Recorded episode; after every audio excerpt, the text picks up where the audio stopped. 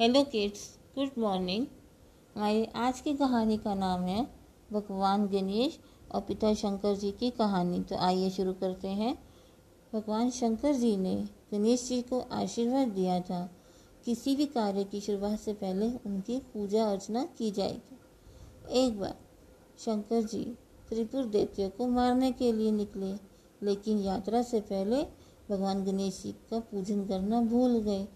रास्ते में उनके रथ का पहिया टूट गया और सेना के सामने मुश्किल खड़ी हो गई। अचानक भगवान शंकर जी को ध्यान आया कि उन्होंने गणपति जी की पूजा नहीं की।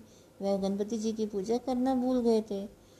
जैसे उन्हें अपनी गलती का एहसास हुआ, एहसास होते ही वह गणेश जी की पूजा अर्चना की और अपनी यात्रा पर आगे बढ़े।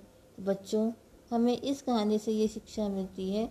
हमें हमेशा अपने जीवन में बनाए हुए नियमों का पालन करना चाहिए। Thank you